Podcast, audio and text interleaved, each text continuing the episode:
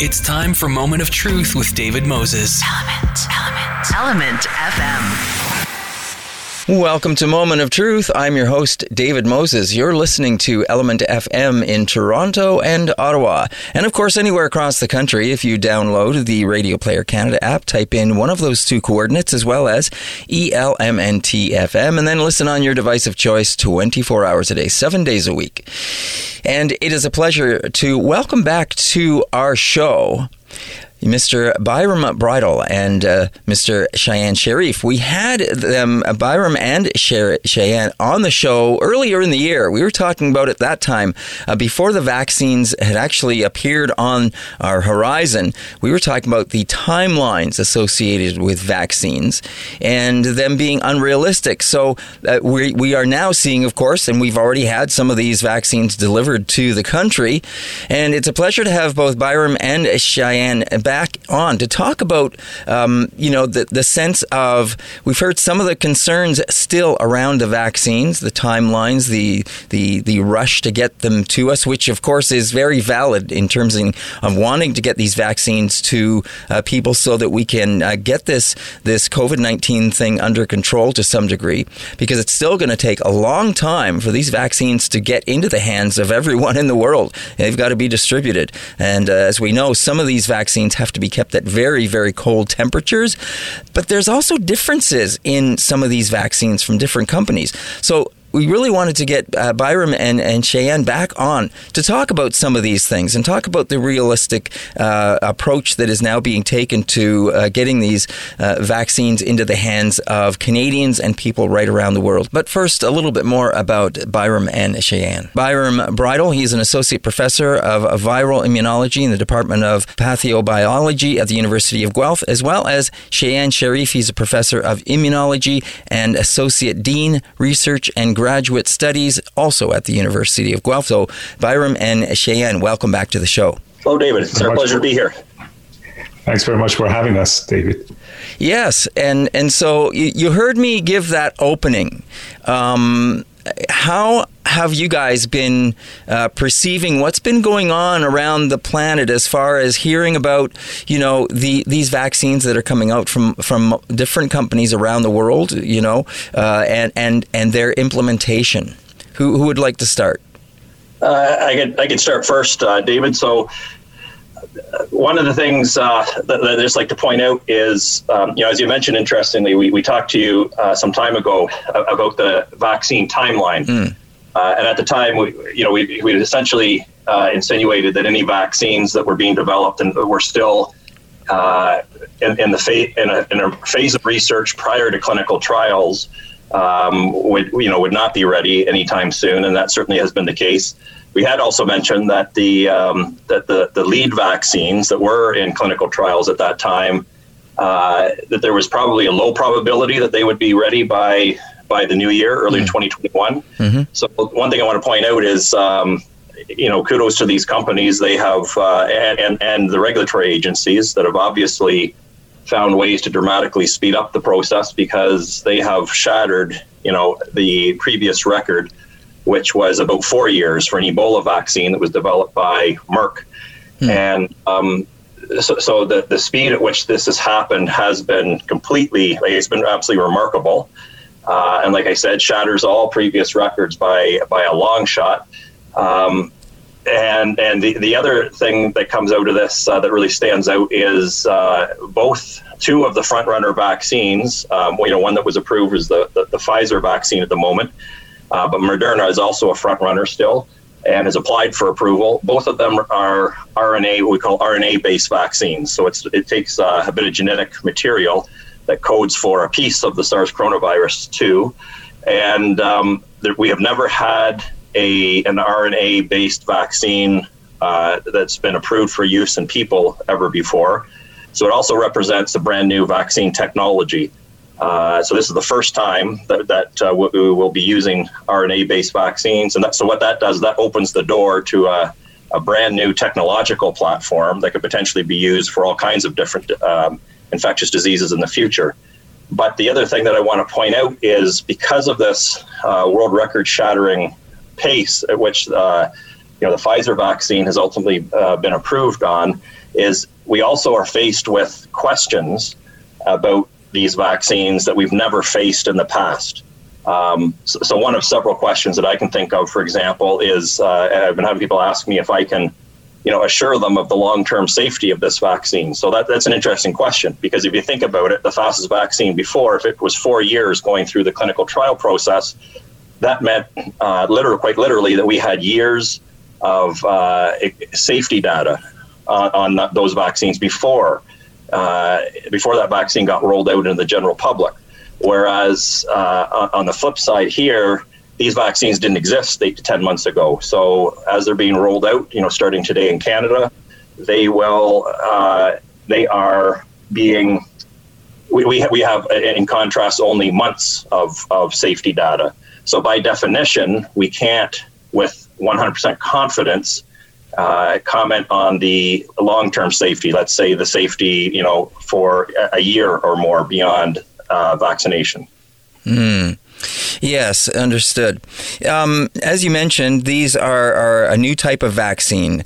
How does that differ from what we were dealing with before? You said these are RNA vaccines. What were we dealing with before this? Will you like to take that one, Shan? I'd be happy to. Uh, so m- maybe you know um, I should also just uh, go back to your first question, David, sure, and, sure. and j- just wanted to say that you know it, it's it's been extraordinary, and let's put it this way: you know, the last nine months of human life has been absolutely extraordinary. Mm. We've been able to adopt uh, new technologies. We've been able to adapt to new technologies. You know, Teams, Zoom uh, Google uh, Meet, all of those things, you know, were completely a foreign language to most of us, but we were able to adapt to those, you know, almost instantaneously over a matter of probably a day or so.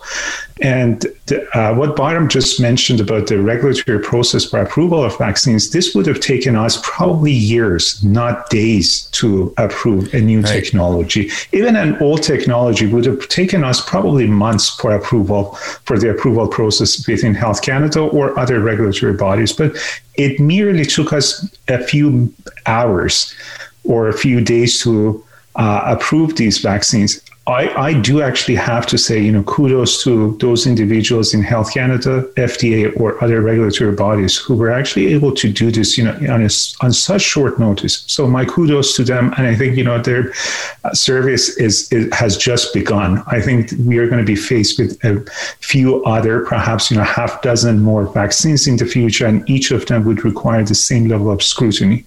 So um, I, I, cannot say enough thanks to those individuals who've done this.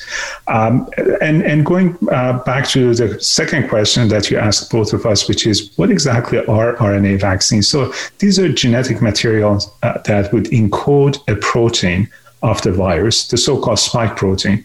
If you can think of the protein with things, uh, if you can think of the virus with things sticking out of, of its membrane, those things that stick out are the so called spike proteins.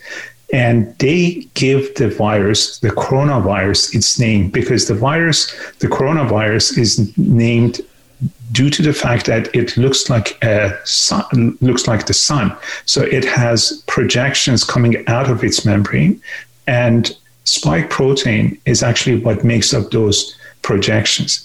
And the virus utilizes those spike proteins in order to attach itself to your cell and my cell. And as a result of that, then it can gain entry inside the cell. So, what scientists have done at Moderna and Pfizer and um, the small biotech company in Germany that created the platform for Pfizer, they've used the technology for getting the RNA, which is the genetic material that encodes that spike protein, and then put it in small so called nanoparticles. These are, I would say, lipid cages, very, very tiny lipid cages. They put those RNA molecules inside those tiny cages, and then they've delivered those tiny cages into humans. And perhaps I presume that prior to humans, they must have had some preclinical work using laboratory animal models in order to see whether or not, first of all, those RNA molecules can be delivered. Secondly, are they safe? Thirdly, can they produce the spike protein in its entirety? And fourthly, it, are those molecules that are being produced, the spike proteins, can they induce an immune response in the host, be it in preclinical models or in humans? And most importantly, even if we produce an immune response, it doesn't mean that we are protected. So, really, to have the cherry on the on the top of the cake, they wanted to look at efficacy of the vaccine, and lo and behold, it has fulfilled all of the above. You can deliver it; it is safe to to a great extent. There may be some reactions caused in some individuals, especially in some individuals who are prone to um, allergies. But by and large, it's safe in great majority of individuals. And on top of that, it can induce an immune response. And more importantly, it's it can confer uh, protection against the virus up to approximately 95% or m- maybe a bit less, maybe a bit more, depending on uh, the age group and so forth, and also depending on what kind of vaccine that has been used, either the Moderna vaccine or the Pfizer vaccine. Mm. Fascinating. I appreciate you very much describing the cell. That's, of course, we see that all over the place. That globe with the with the those protein uh, projectile things that you mentioned coming out uh, as to what this COVID cell looks like you know, in on its own right, it's quite fascinating, isn't it? How how it operates. It's quite uh, quite brilliant in, in, terms of its its ability to be able to function that way. The cell itself, the COVID itself, is it, it's interesting when you look at that from a scientific perspective, I guess. Yes, indeed, it is actually quite um, quite amazing how the virus interacts with its host. The reality is that virus utilizes very small number of molecules in order to interact with its host cells. And some of those molecules um, on our side, on the host side, seem to have high affinity for this particular protein of the virus, i.e., they bind with very high uh, strength to um, to the protein if our proteins were binding with less strength, probably you know this virus would not have caused so much problem. But the flip side of the coin is that if the protein would have actually bound with much more strength, we could have actually seen a very different type of virus uh, transmission and perhaps you know even more disease causing capacity mm-hmm. for the mm-hmm. virus. So this virus has the I would say merely the right amount of you know strength to bind to our cells not too much and not too little if it had too much of strength it could have actually caused perhaps much more disease mm. if it had less of it probably it would not have actually been such a terrible virus mm. for us probably we would have you know, responded to it with not much difficulty, and probably the amount of disease causing of um, capacity of the virus would have been diminished quite substantially. Uh, you, you, threw out some numbers there uh, in terms of its efficiency, around 95% roughly, that we've been hearing about. Um, the effectiveness. Do we know much about the the uh, how long the the these uh, vaccines might last in any one person. And, and and there's differences as well. We know that I think the Pfizer one is is it, I'm not sure what, which one is a dual uh, application. You, you need to get two shots and one is just a single shot I think. Yeah I can comment on that uh, David. So uh, both of the RNA well, in fact uh, the vast majority of the vaccination strategies among the uh, front running companies including Pfizer is uh, it's a two dose regimen so, so that's very important to keep in mind. So anytime you're hearing about the rollout of, of doses and the numbers of doses that have pre, been pre-purchased by countries such as Canada, uh, you, you, in theory have to cut that yes. number in half in yes. terms of number of people that can be uh, sufficiently vaccinated. So Pfizer, for a, a example, they, they have they have some data they have some data that suggests that there's a reasonable level of protection conferred by their first dose of the vaccine but they're not going to assure uh, this this uh, 94% effectiveness of the vaccine unless people get both doses of, of their vaccine. And right. so, one thing to keep in mind right away is, uh, and it depends on the company. So, for example, between Pfizer and Moderna, right, they, they both have these RNA vaccines. Both of them require two doses. One is 28 days apart. The other one's 21 days apart. Mm. Um, and then when they were looking at their uh, study subjects in their phase three trials, which is where they define this effectiveness, they waited either one or two weeks after that second dose. Mm. And then what they did on this trial, so this effectiveness that you're hearing about, is based on somebody getting through the entire vaccination regimen. So that would mean that they would have to, uh, so that would be between five to six weeks, right? So they waited until uh, a week or two after the second dose. And then if an individual did not have COVID 19, if they did not have the SARS coronavirus 2 at that point in time, then they were officially enrolled into that clinical trial. And so the effectiveness of the vaccine was based on uh, the volunteers potentially acquiring COVID 19 after that time point. So, in other words, if you want to apply that 94% effectiveness, uh, that excludes this large window up front, meaning that um, you know during the vaccination process, because it is a fairly long process, people are susceptible, you know, uh, during that time of infection. So they people to keep that in mind, right? Mm. It's going to be six weeks after the first dose before they can consider themselves to be part of that you know population where the 94% effectiveness has been seen and the second part of your question is absolutely critical this is a question that really everybody should be asking right now which is uh, you're asking how long how long this protection would last uh, well, first of all, just before I touch on that, let me let me just say one thing. Let me say one other front runner company which is Johnson and Johnson, mm. which has what's known as the Janssen vaccine, and this is a virus vector vaccine, so a different kind of vaccine than the RNA vaccines. What this one does is it uses a safe, non-disease causing virus as a Trojan horse to deliver a, a, a, the spike protein from the SARS coronavirus 2. And in their trial, they are they they have two arms. They're testing the effectiveness of their vaccine both as a single dose and a, a double dose. Um, so that one, that's one vaccine that does have the potential, should the uh, effectiveness look good in that single dose arm, there's the possibility that they could get their vaccine approved to be delivered as a single dose. Um, and, and so that's that's important to keep in mind uh, because when it comes to the rollout of the vaccine, uh, if everything else is equal, safety and, and effectiveness, then obviously a single dose vaccine is going to be able to uh, uh, get out uh, into the general public uh, about twice as fast by definition as one that requires two doses. Now, now with that said, the, the critical part, it, it, the whole purpose of these vaccines is to induce an immune response in people that will protect them from infection with the SARS coronavirus 2. So what we so what, what immunologists refer to as the key uh, um, sort of measure of, of a vaccine is what we call duration of immunity, and what that simply means is how long after a person is vaccinated do they remain protected from that infectious disease. So, as applied to these SARS coronavirus vaccines, then how long after the, people get vaccinated will they remain protected uh, from the risk of COVID 19? And this again, so, so, and what I can tell you is that uh, we have vaccines, you know, that are in use that are all over the place in terms of duration of immunity. We have very good childhood vaccines that that will confer protection for decades. Um, but on the other side, we also have uh, examples of some vaccines that have a very short duration of immunity, maybe even as short as half a year.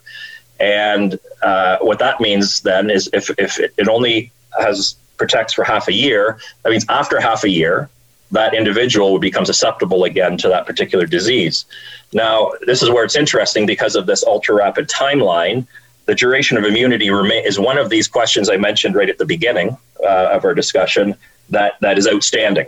Uh, so, so I, I, mentioned one at that time and mentioned there's several others that are outstanding um, as a result of this fast timeline.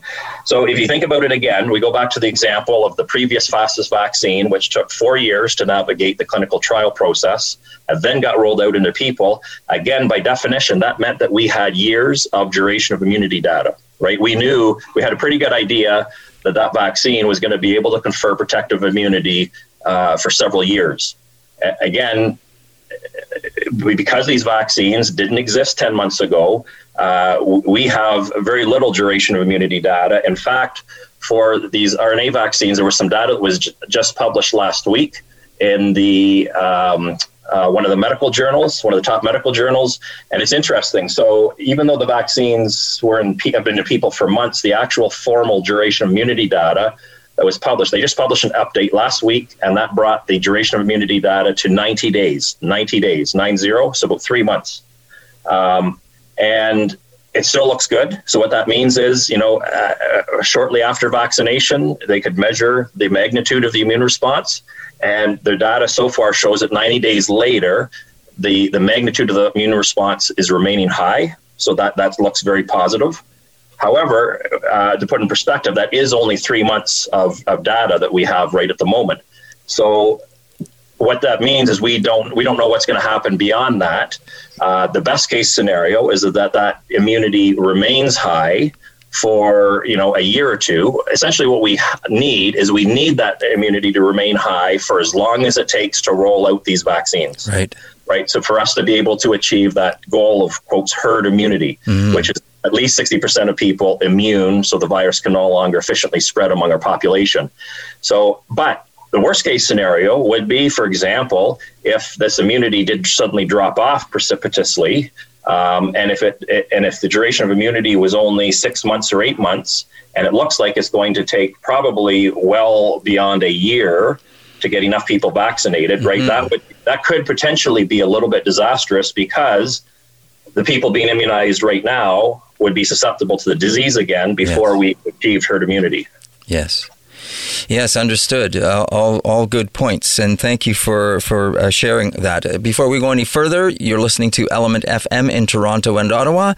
And that, of course, is 106.5 in Toronto, 95.7 in Ottawa, anywhere across the country. If you download the Radio Player Canada app, type in one of those two coordinates as well as ELMNT FM, and then listen on your device of choice 24 hours a day, seven days a week. This is Moment of Truth, and I'm your host, David Moses. My guests are Mr. Byram Bridle. He's an associate professor of viral immunology in the Department of pathobiology at the University of Guelph, as well as Shayan Sharif. He's a professor of immunology and associate dean, research and graduate studies, also at the University of Guelph. We had both Byram and Shayan on the show earlier in the year, and we wanted to have them back on now that we we have more of a, uh, an idea of what we're looking at in terms of the vaccines that are rolling out around the world now from different companies. Uh, they were mentioned: uh, Pfizer, Moderna, and uh, Johnson and Johnson, uh, as as as we we, were just talking about. And gentlemen, it's a real pleasure to have you back on on the show and talk about this. It's you know something that I, I thought about when we when we were through going through this about the vaccine and, and, it goes right back you know we were all told to get the flu shot and we, we're you know they, they offer us a flu shot every year because the the flus change they alter as we all know so we, we have to keep getting these flu shots now how is that different than introducing a vaccine for something like this? Because I, I, keep wondering about how do they know what to give us in terms of, of a shot for, for something that hasn't hit us yet? We, are you know, it's still coming. And so, how is that different than creating something new or creating something that we get recurrently um, for for viruses like the flu? So, David, I, I, can probably take take um, take on the question. Thank you. Uh, so, uh, there is one big difference between influenza viruses and coronaviruses, and obviously there are also a lot of similarities. So, we talked about RNA vaccines. The reality is that the genetic material of both coronaviruses and influenza viruses is indeed RNA. Um, um, and and uh, that that's one big similarity, but there are also a lot of differences between the two. Coronaviruses, unlike influenza viruses, don't have a huge amount of propensity to mutate themselves and their genetic material. So, influenza viruses have a very bad habit of not only mutating their genes, but also they can reassort. And what I mean by reassortment, just if you can imagine, you know, trying to exchange, you know, your clothing, you know, with a friend or with a neighbor, influenza viruses do exactly that. When they see another counterpart, another influenza virus, especially you know in domestic animal species, for example in pigs, you know they have a tendency to exchange their genetic material. So uh, as a result of that, you know when you have two influenza viruses coming into a, a, host, an intermediate host, let's say for example in pigs or perhaps even in humans, all of a sudden they have a tendency to exchange their genetic material, and as a result of that, you have emergence of novel viruses instant, almost instantaneously. And on top of that, they have a tendency to mutate their genetic material so they can generate very new viruses and novel viruses all the time, mm. all the time. Mm. And that's why we need to renew our vaccination every year. In case of coronaviruses, they can mutate themselves, but the rate of mutation is not really as great as the rate of mutation in, in, in influenza viruses. Also, they don't really have a huge amount of tendency to exchange their genetic material. Just imagine that they would have actually been able to do and then, you know, we had worked for a number of months on Moderna or Pfizer vaccines, and all of a sudden we were faced with a brand new virus that didn't even look remotely similar to the original virus. That would have really created a huge amount of, I would say, issues, you know, for the vaccines that we have available. And we would have probably, you know, had to do what we do for seasonal influenza vaccination, which is to change our vaccine every year. But thankfully, coronaviruses don't have that kind of capacity. They do, but they don't exercise that kind of capacity. Mm. Although there is uh, there is now some evidence that they can, in fact, mutate, and perhaps some of those mutations could cause issues for immunogenicity and protective efficacy of vaccines, such as, for example, the work done in mink uh, populations has, has actually shown that mink um, can, in fact, create a milieu for, for coronaviruses, for SARS CoV 2 that causes COVID 19 to undergo mutations, and some of those mutants are no longer um, uh, probably they're not going to be uh, protected against by, va- by vaccines, even though we don't really have any evidence for it. But there is a possibility for that. Um, so we need to be a bit vigilant about you know these new mutants that emerge in in in humans or in other uh, species, other animal species. Um, but, but aside from that, I, I, would say coronaviruses are not actually too difficult to create a vaccine against them. And in fact, if you look at, you know, the, the chickens that you and I eat, many of them are vaccinated against coronaviruses and coronavirus vaccines that are used in for example poultry industry are quite efficacious we've been able to um, control one of the deadliest um, diseases in the poultry industry using a, a, variety of different types of vaccines against this particular coronavirus, which is called infectious bronchitis virus in chickens. However, there are actually mutations of these infectious bronchitis virus that could, in fact, be quite resistant to vaccination. And as a result of that, they require a new generation of vaccines. So, what I'm really saying is that, you know, at the moment, based on the type of viruses that we are dealing with, we believe that the vaccines that are currently available, and Byram talked about three of them, there's also a fourth one, uh, the one that has been uh, developed by AstraZeneca uh, in collaboration with Oxford University. That one also is a vector, uh, is a virus vectored vaccine. Uh, there's also a Russian vaccine that's um, that's becoming quite um, um, quite successful. As, and that one also, also is a virus vector vaccine. So all of these could actually provide a very good, I, I would say, ammunition against coronaviruses as long as they don't mutate. Okay, gentlemen. Actually, David, could yeah. I, I just have a, an additional couple comments on that? Sure. Uh, yeah, so so I agree completely with Professor uh, Sharif, uh, and uh, he's explained very well the, the, difference in the biology of the, the two viruses, the influenza viruses and the coronaviruses, and why the former requires the vaccines to be renewed every year, and the coronavirus likely, uh, if anything, would probably change uh, relatively slowly over time. But uh, just to highlight again, what did happen in the mink in in uh, Denmark does highlight right that uh, that that new variants can uh, develop. Uh, certainly in these mink populations, so that, that, that, the mink now have been proven to be a what we call a reservoir for this virus. So that would be a mm. population uh, that that's densely housed that that can readily be infected that facilitates the infection, meaning allows the virus to replicate. They can mink can pass the virus uh, between one another, and so that means the virus can go through many replication cycles and live long term in that species, and that that's where a virus has the opportunity to potentially change. And indeed, the coronavirus would change slowly over time relative to an influenza virus. But what happened in, in Denmark does highlight the fact that it can result in a fundamentally a new version of the virus. So a new variant emerged and it had, had accumulated four mutations in the mink by the time it got back into people. Uh, indeed, the good news about that one is it doesn't seem to be a more dangerous virus than the, the parental virus, nor is there any evidence that it's going to be able to evade either natural, naturally acquired immunity, nor the vaccine induced immunity from these front runner vaccines. Uh, which is good news, but it does show the potential, and that's where the concern came from, right? There is the potential for, because these mutations are random, there is the potential in the future sometime if there's these reservoir populations like the mink that that uh, a variant that comes out and, and, gets back into people could potentially be more dangerous or evade immunity. Uh, and if it was sufficiently changed and this is the thing when that the, the, the variant that came out in denmark did have some changes to the spike protein which is what's being targeted right? So some of the lessons we're learning from this is maybe we should, uh, you know, our next generation COVID nineteen vaccines should incorporate uh, an additional uh, target or two on the virus because it's very difficult for a virus to change too much of mm. its physical structure without compromising its own fitness and mm. ability to survive. Mm. So, so that, that's definitely one uh, one aspect. And then we do have to carefully monitor these uh, potential reservoir populations, right? And and there's a little bit of concern right now because you know we we just had uh, introduction now of the SARS coronavirus two. We have confirmation into mink in Canada.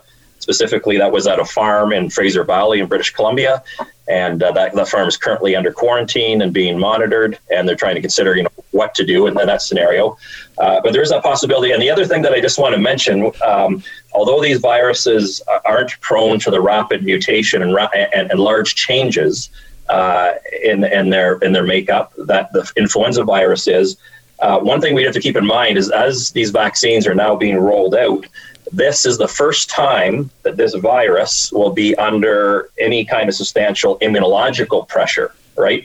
Um, as we slowly vaccinate our population, uh, and and if you think about it, this is uh, this would be akin to um, antibiotic resistance, which many of your listeners would probably be familiar with, right? And, and, and so, indeed, anytime we go to a physician and they prescribe antibiotics to us, right, we're always told follow through on the full duration of treatment, right? So if they prescribe it for 10 days, if after three or four days you're feeling very well, you're not supposed to stop your antibiotics. You continue for the full 10 days, even if you're feeling very well at that point. The reason being is you want to make sure that you kill off all of those pathogenic bacteria that are being treated. Because if you do not, and you just leave a few behind, you're going to, over time, select for viruses that are resistant to that antibiotic. Right. And this is the potential concern with the SARS coronavirus 2 right now. If you have a, a potentially dangerous virus, and you, the ideal way to eliminate it by vaccination would be to rapidly vaccinate your entire population. The reason being is that would, there would be no opportunity for that virus to change and evade that vaccine induced immunity. But in fact, we're kind of forced into this. We're going to have this very long, piecemeal rollout of the vaccine, right? We've already seen that. So in Canada, every province is getting, you know, a few thousand doses. So they're only going to be able to vaccinate initially a very tiny percentage of their population. Um, and then we're going to be hoping for subsequent doses to come in later. We're going to vaccinate more. And there's probably going to be multiple rounds of this.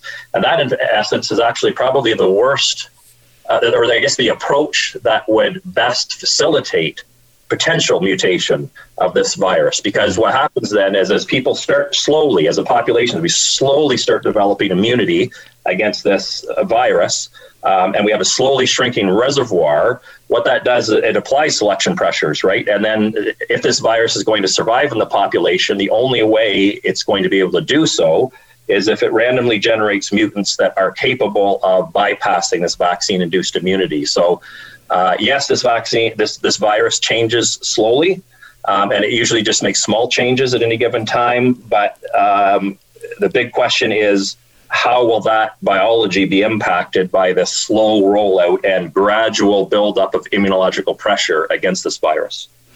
Okay, we only have a couple of minutes left. I did have some other questions, but as usual, we're going to have to have you guys back on the show again. I think maybe in the new year or once we get further into this, though, that we can hear and, and get your feedback on, on how it's going, et cetera, et cetera, and what we're seeing at that time. Uh, quickly, uh, you know, uh, the temperatures these things have to be kept at are very, very cold. Why is why is that? Maybe I can, yeah, maybe I can chime in here, uh, David. And I, and I see my timer, we only have three minutes, so I, will try to be very quick. Uh, RNA is highly unstable and it requires low temperatures. I can tell you that we work with RNA of both human, animals, and, and, and also viruses. And uh, in my lab, and and uh, and our RNA is very much prone to degradation at room temperature. So if you keep RNA at room temperature, I would say within a matter of few minutes, perhaps even less than an hour, you have complete degradation of mm. RNA. Okay. So that's actually one of the reasons that it has to be kept in the so-called cold chain. Okay. And the cold chain that we usually apply for, I would say, childhood disease vaccines, you know, is usually much higher than this, not minus 80 uh, the, the Pfizer vaccine has to be kept at minus 80. And I suspect and I presume that it's primarily because of propensity of RNA to get degraded, even though they coat it with nanoparticles, lipid nanoparticles, I think, you know, it's still quite prone to degradation. I believe the Moderna vaccine is a little bit more resistant to mm. um, to um, uh, higher temperatures, and that's probably you know a, a better way for sending uh, vaccine to more remote areas in Canada or around the globe. Mm. And you know, the other thing we've heard about recently is because Canada is not uh, uh, producing its own vaccine, and we're we're sort of at the whim of other uh, uh businesses and and countries in terms of receiving ours. We, you know, and it, it, was brought up. I heard in the news recently. You know, we used to produce our own. What do you guys think about the? And, and just a quick answer, maybe you know, about the, the. Is there a possibility we could start producing our own in the future? Uh, so it's a great question, David. What what this uh, pandemic has done for every country, including Canada, is really put a spotlight on weaknesses in our infrastructure when it comes to vaccine development. Uh, so, for example, uh, another issue is um, a lack of uh, containment level three facilities that can facilitate things like non-human primate trials, which are often what's needed to really accelerate uh, the development of vaccines towards clinical trials and testing in humans. Uh, and but you mentioned another uh, for sure the the um, production or production capacity. Uh, so yes, I think these have all been noted, and I'm sure that we're going to see some substantial investments into the future to shore up these uh, these critical weaknesses that have been highlighted by this pandemic. Great, gentlemen, we're going to have to leave it there. I think me, I might get cut off, but thank you so much once again. We really look forward to having you back on the show in the new year once again to uh, bring us up to date on the further developments as we get through this. It's my pleasure, David. Take care. All right, take Thanks care. Very much, David. Take yep, care. Take Bye care, now. and happy holidays to both of you. Happy holidays to you too. And that, of course, uh, is the voices of Byram Bridle, an associate professor of viral immunology in the Department of Pathobiology at the University of Guelph, and uh, Shayan Sharif, professor of immunology and associate dean in the research and graduate studies, also at the University of Guelph. And it's a pleasure to have them back on the show. We really look forward to having them back because I got some more questions for them. But that is this part of the show. So we want to thank you, our listeners, each and every day for listening to us. I'm your host, David Moses, and we will be back with more right after this. Now back to Moment of Truth with David Moses. Element, Element, Element FM. Welcome back to Moment of Truth. You're listening to Element FM in Toronto and Ottawa. That's 1065 in Toronto, 957 in Ottawa. And I am your host, David Moses. This is Moment of Truth. And I also want to welcome those listeners on other radio stations that carry the show, as well as if you are online listening to one of our podcasts on our SoundCloud or on one of your favorite podcast streaming platforms anywhere around the globe. And I also want to welcome our guest to the show. I am speaking with Wendy Wong. She is professor of political science at the University of Toronto, but she's also the research lead at the Schwartz Reisman Institute for Technology and Society and a Canada Research Chair in Global Governance and Civil Society. So it's a pleasure to have her on the show. We're going to be starting the conversation talking about an article she wrote in The Conversation, and it is called As U.S. Capitol Investors Use Facial Recognition it begs the question who owns our faces? Okay, that's a good question. I thought I owned my own face, Wendy, but welcome to the show. Uh, how does how does this work that we're now at a, at a point in time in, in the way of, of technological advances that we have to even ask a question like, who owns our faces?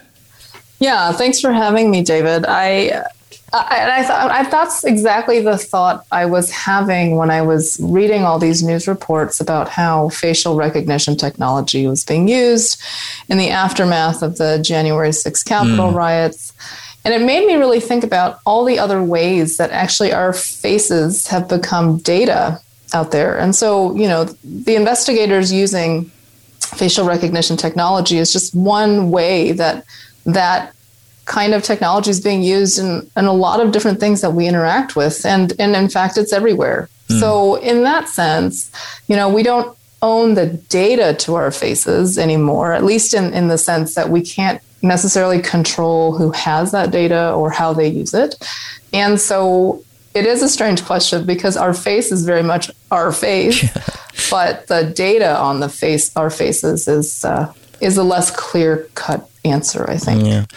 You know, you, you talk about social media, you talk about the social platforms that we all use. We voluntarily put our faces up on these platforms. And it makes me wonder why and how we would have thought to start doing this. Would it have been from something like that in terms of the, you know, uh, law prevention and, and trying to use it in a way to, to track criminals?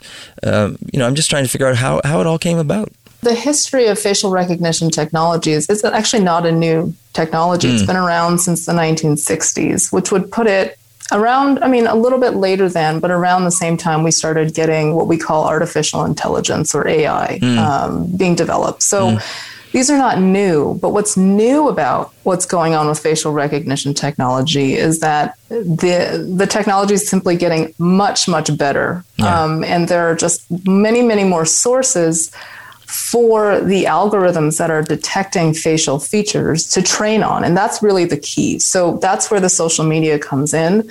That's uh, where, just in general, how a lot of our lives are online and we post photos of ourselves, whether on social media or you know on on on our profiles in in Venmo or mm other websites, for example, that are not necessarily social media or what we think about as social media. And I think that's the difference. That's the key difference. I think we should keep in mind. It's that this technology has been around for quite some time, and police and other agencies have, mm. have used that technology, but it's really gotten good in the past five to 10 years because the training data or the number of faces that algorithms are now exposed to is many, many, many, many more times than what it used to be. And the sources for those photos um, of faces have has mm. gotten much broader, much mm. wider. It's not just government photos, for example. It's now yeah. whatever we're putting up online to share. Yeah, and this is a larger issue for you. I understand this uh, this idea of this article you wrote about face recognition software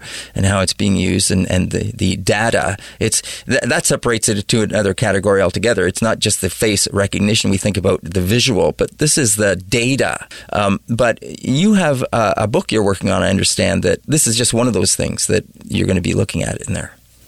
Yeah, so this is this is a part of how I try to explain the importance of thinking about data and the datafication of our lives, mm. and really how human rights as a, as a framework to define sort of the way that human beings ought to live lives of human dignity are, are being changed as a result of the fact that our lives are, are largely going to be datafied, meaning that they're going to be quantified and, and put into binary code and saved on a server somewhere. Mm. And I think that's a fundamentally different thing from from our lives to date, which has largely been, you know, in person, sort of physical interaction. So the impetus for writing the book was really to think about the fact there are a lot of data about you in the world. It's not just your face. I think the face is the one that, you know, is really attention grabbing. It's a bit creepy um, to think about your face being data. Mm. But it's really everything you're really doing when you interact with a device is now datafied meaning that the things that that we do without maybe even thinking about it so you know like things we're not even aware of how long we spend on a website whether we click on a link or an advertisement or not uh, what apps we have open on our phone as we walk around the neighborhood or mm. go downstairs and get a coffee all these things are being tracked and mm. logged somewhere and and that our, our lives down to very mundane details that we aren't necessarily conscious of are now part of some profile about what I call in the book the data you. It's this other version of you. Mm. It's hmm. not the physical you. It's this datafied, right. quantified version of you. Right. And we don't really have a lot of protections for that version of you. Um, and when we think about protecting the person in, in a human rights framework, which is where I'm coming from, we talk about protecting the actual person, but the data they generate, the, the data that, that is produced as a result of individual behaviors, that's not that's not really protected. And the question is, should it be? Um, and most of us would think yes, because data about people or individuals really reveals a lot of information about who we are. And mm. it doesn't have to be called personal data or biometric data to reveal things that, that we may not want others to know about. As you were talking there, I couldn't help but think of the Matrix, and but in a, in a very different way because what I was thinking of is with the amount of data, as you say, that is being collected on us, not just our faces, uh, uh, in so many different ways. I, I think of another example of how, uh, again, going back to to stories of police where they oh you know, his charge card was used at this location, you know. Mm, and, and yes. so the, that another example of how that's being tracked and something else that's being tracked. taking all that data that you're referring to and putting it into as it's being housed somewhere. You could rebuild a person in a virtual form and have a virtual life that they could live entirely online somewhere, uh, completely separate from this this person. Uh, I guess in some ways it's like the your avatar. Your avatar. Thank you. Yeah, it's it's yeah. all it's all really fascinating. I, we certainly look forward to hearing more about that book and the information you're going to bring forward on that. I guess the other thing that comes to mind is is that right now there's lots of software there's cameras everywhere yeah. that are already utilizing this this software and in probably ways we don't even know or realize how prolific it is already. Yeah, right.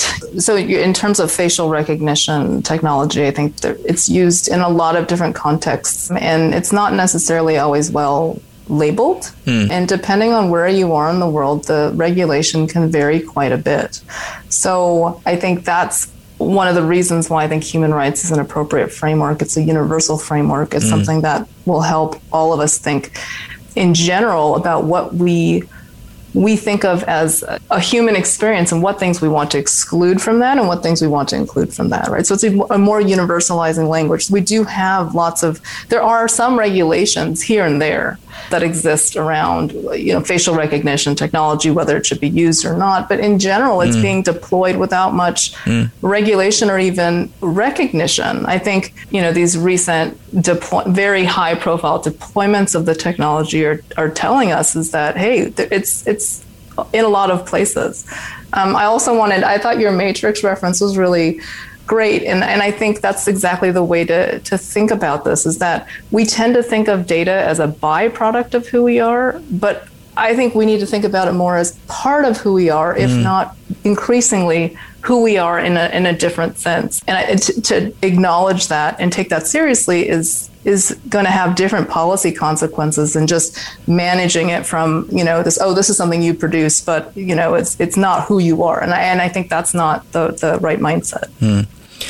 I hope I didn't give anybody an idea of a you know a new movie. If if anybody starts a film based on what I was saying about that that Avatar idea being built from data, well, you you you got to pay me the royalties. There you go. Right. the other thing is, I remember hearing a story, and I'm not sure if you're familiar with this story. It has to do with I, I think China has uh, lots of cameras all over right. the place, and in particular, I heard about a story. I believe it was a journalist that was visiting uh, Beijing and they wanted to find out about this facial recognition uh, software and how good it was. And they let this guy loose in the city, uh, new to the city, of course, and s- to see how long it would take to find him and locate him. And I heard it was like six or seven minutes before they located him. Hmm. I, am not sure if you're familiar with that story. I'm not sure if it's just hearsay, but it is something that uh, I do remember hearing about. Yeah, I, I, don't know that particular story, but it's not a secret that that China um, has a lot of facial recognition technology cameras deployed. Mm. I think the issue is it's not just happening in, in China and in, in places that don't have democratic governments. It's happening in London. Mm. Um, London is actually one of the most, we know it's one of the most covered in terms of closed caption TV, CCTV, mm. but it's also deploying facial recognition technology. And, and so this has not been unchallenged, but mm. thus far, the way, as I understand it, uh, it's being thought, is being considered is you know how much oversight are people using before they think of, before they use mm-hmm. facial recognition technology not whether mm. it's okay or not right. and so you know that's and i think that's really the thing that we have to grapple with um, is look this technology exists and it it serves purposes for for law enforcement for example but you know we could imagine ways it can serve purposes for for non-government entities as well mm. um, and so you know it's far faster than than human beings uh, recognizing you know facial features. And so in that sense it's it's a it's a tool that has impact on on how you know things like law enforcement work. Now whether that's right or whether we think this is a technology that should be used in the way that it's being used i think that's a separate question, but it doesn't take back the fact that this technology does exist. It's been deployed, and there's a lot of data out there about people's faces. Yeah, and, and I'm glad you brought up the the use for law enforcement, like you say. But my other question about that is, what are the concerns around it? Are there more benefits to using it, or there are there more concerns about this software? So, from my view, I mean, I'm very concerned with it for a number of reasons. One, it's been widely documented and continues to be documented that, you know, the AI algorithms, the artificial intelligence algorithms that power facial recognition technology, just in general, algorithms tend to be discriminatory against certain groups in society. So mm. that would be racialized people. Um, you know, the algorithms in general don't perform as well on, on women's faces compared to men's faces. But but more, I think, more to the point is that you know, racialized communities, which are already treated discriminatorily yeah. by police departments in other ways, are just the, the, effects are, are greater against them, right? Mm. So they're more likely to have their civil rights violated as a yes. result of, of facial recognition technology. That's one thing. I mean, I think other things that people have brought up around uh, facial recognition, and I think I would argue data in general is how we think about something like privacy, which is a fundamental human right, and how we think about this idea of consent, which is mm. fundamental to, to democratic societies. Mm. When our lives are, are datafied and we don't necessarily know where that data is, we don't have a real way to, to say yes or no, you can use our data mm. in this way or that. And we don't necessarily always know what we're consenting to. There's been a lot of work done recently on these terms and conditions that a lot of us are clicking on when we download apps mm. or when we go to a, website.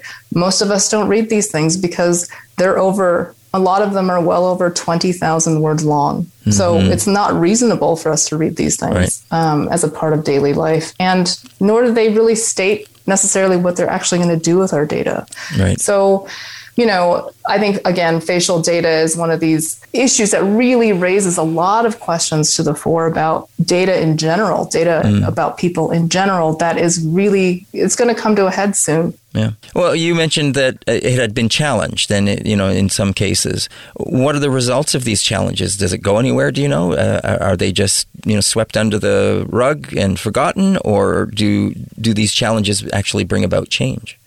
Yeah, so so just a couple days ago, in a fairly high profile um, event, you know, the Office of the Privacy Commissioner here in Canada said that Clearview AI, which mm-hmm. is one of the databases that is widely used by by um, law enforcement in the U.S now, but you know, Canadian authorities had also used it before. It's now not the case, but it had been used in Canada as well. Right. So the Office of the Privacy Commissioner ruled that Clearview AI had obtained its images in a violation of our, our privacy mm-hmm. laws here in Canada. Now, right. keep in mind, Clearview AI has three billion faces, at least three billion faces in its in its database. Mm. So you know, I, I think what that says is okay, there are certain limits to how companies are going to have to operate here in Canada. Mm. Although that that ruling is, you know, it's a it's a ruling and it's a decision and a statement of, of the normative principles in Canada, but it's not it's not enforceable in the same way that a you know a law mm. a hard law is. It says something about what should and shouldn't be or what's what's right and what's wrong, but then you know what does it mean that that was a violation of privacy? Because Clearview AI, the way they obtained those photos was through scraping websites. And mm. so they got photos from Facebook, they got photos from YouTube, they got photos from Venmo. Mm. There are a ton of different websites that they got mm. these photos from.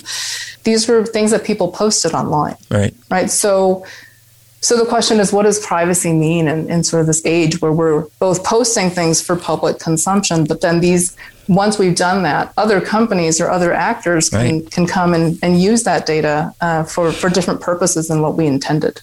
Right. I, I just want to say, I think we're moving into the era of of a really interesting time. There's a every day we've got headlines talking about big tech mm. and big data and AI and what do we do about that.